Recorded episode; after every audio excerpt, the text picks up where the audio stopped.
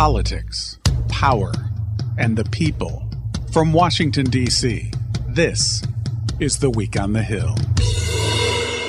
This is a healthcare emergency. The time has come for extraordinary measures. It's up to each and every American to fight the spread of this deadly virus.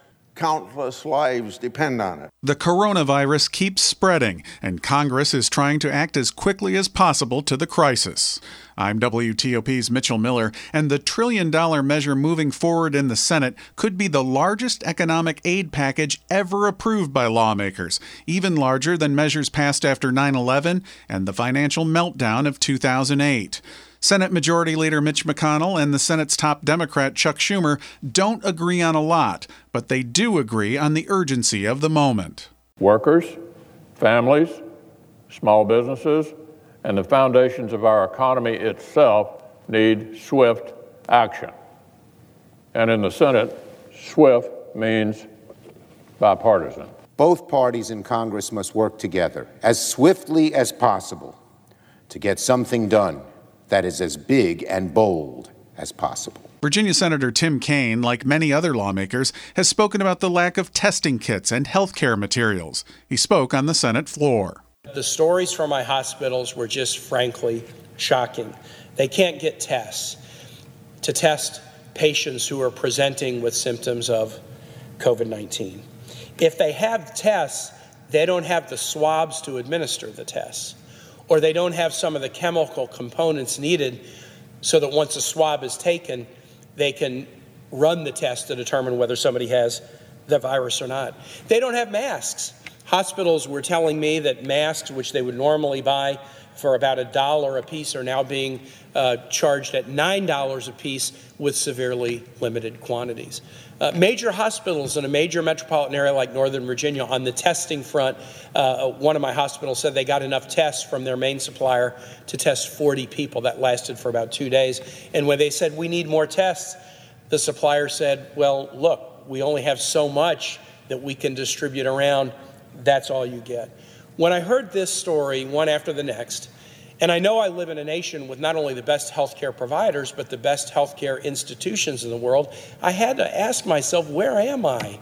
Is this the United States of America? President Trump says his administration is doing all it can to help states across the country. We're providing uh, historic support to small businesses and to the states. The states need support.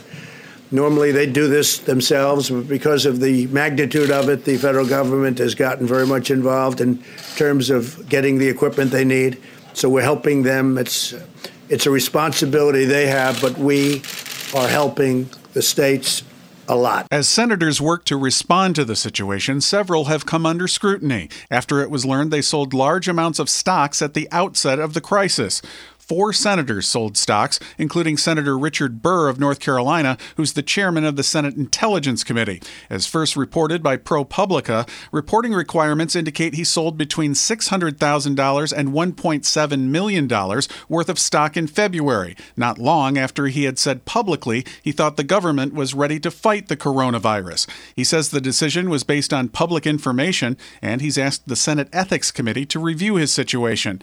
Others who sold stock include George Georgia Senator Kelly Loeffler, Oklahoma Senator James Inhofe, and California Senator Dianne Feinstein. All say the stock sales were made by others who manage their portfolios. Like the rest of the country, members of Congress are at risk of contracting the coronavirus, and two House members, Florida's Mario Diaz Balart and Utah's Ben McAdams, recently tested positive. Since they announced that they have COVID 19, several more lawmakers have gone into self quarantine. More than 20 lawmakers are now in some type of self quarantine. And senators who remain here at the Capitol have taken steps involving social distancing, scheduling longer votes, and making sure that not too many members are in the Senate chamber at one time.